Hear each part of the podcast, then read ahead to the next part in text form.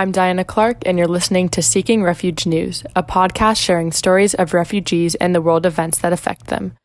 Today, we're going to give an update on the situation in Afghanistan, as well as an update on the state of resettlement agencies and how underfunding leads to other problems.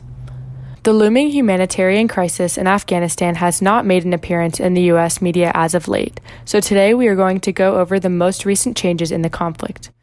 In an article by The Guardian, David Miliband, the former British Foreign Secretary and current chief executive of the International Rescue Committee, explained the danger that international sanctions have on the citizens of Afghanistan.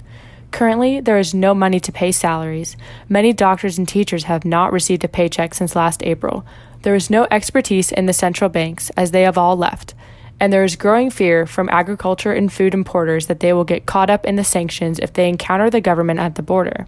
He goes on to explain that these things together are causing an economic freeze.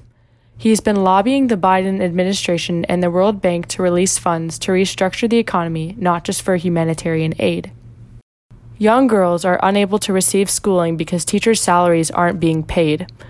The citizens are losing the rights that they've been granted for the last 20 years. People who worked for the United States are in danger of violence and persecution. The state of the economy is causing mass poverty, and the little humanitarian aid that they are receiving is not improving the crisis fast enough. Due to the years of severe droughts and lack of aid, the people are at risk of facing a famine that would affect the entire country.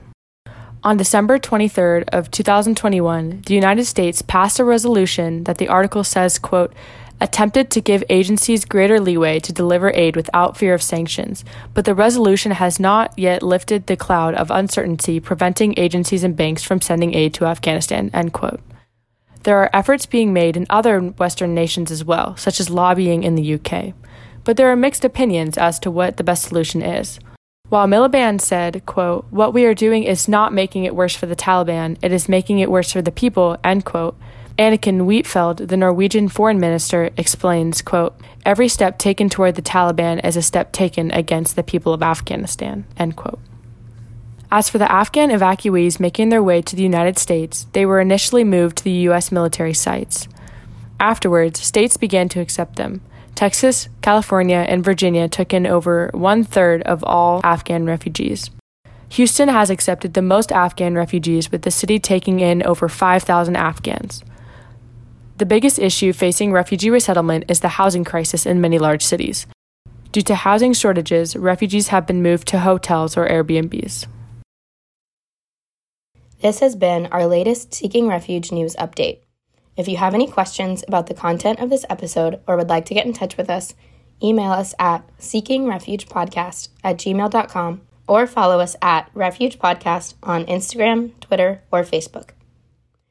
Please be sure to subscribe to our show and rate and review us wherever you listen to this episode. It helps more people like you find our show. As always, thank you so much for listening, and we'll see you in the next one.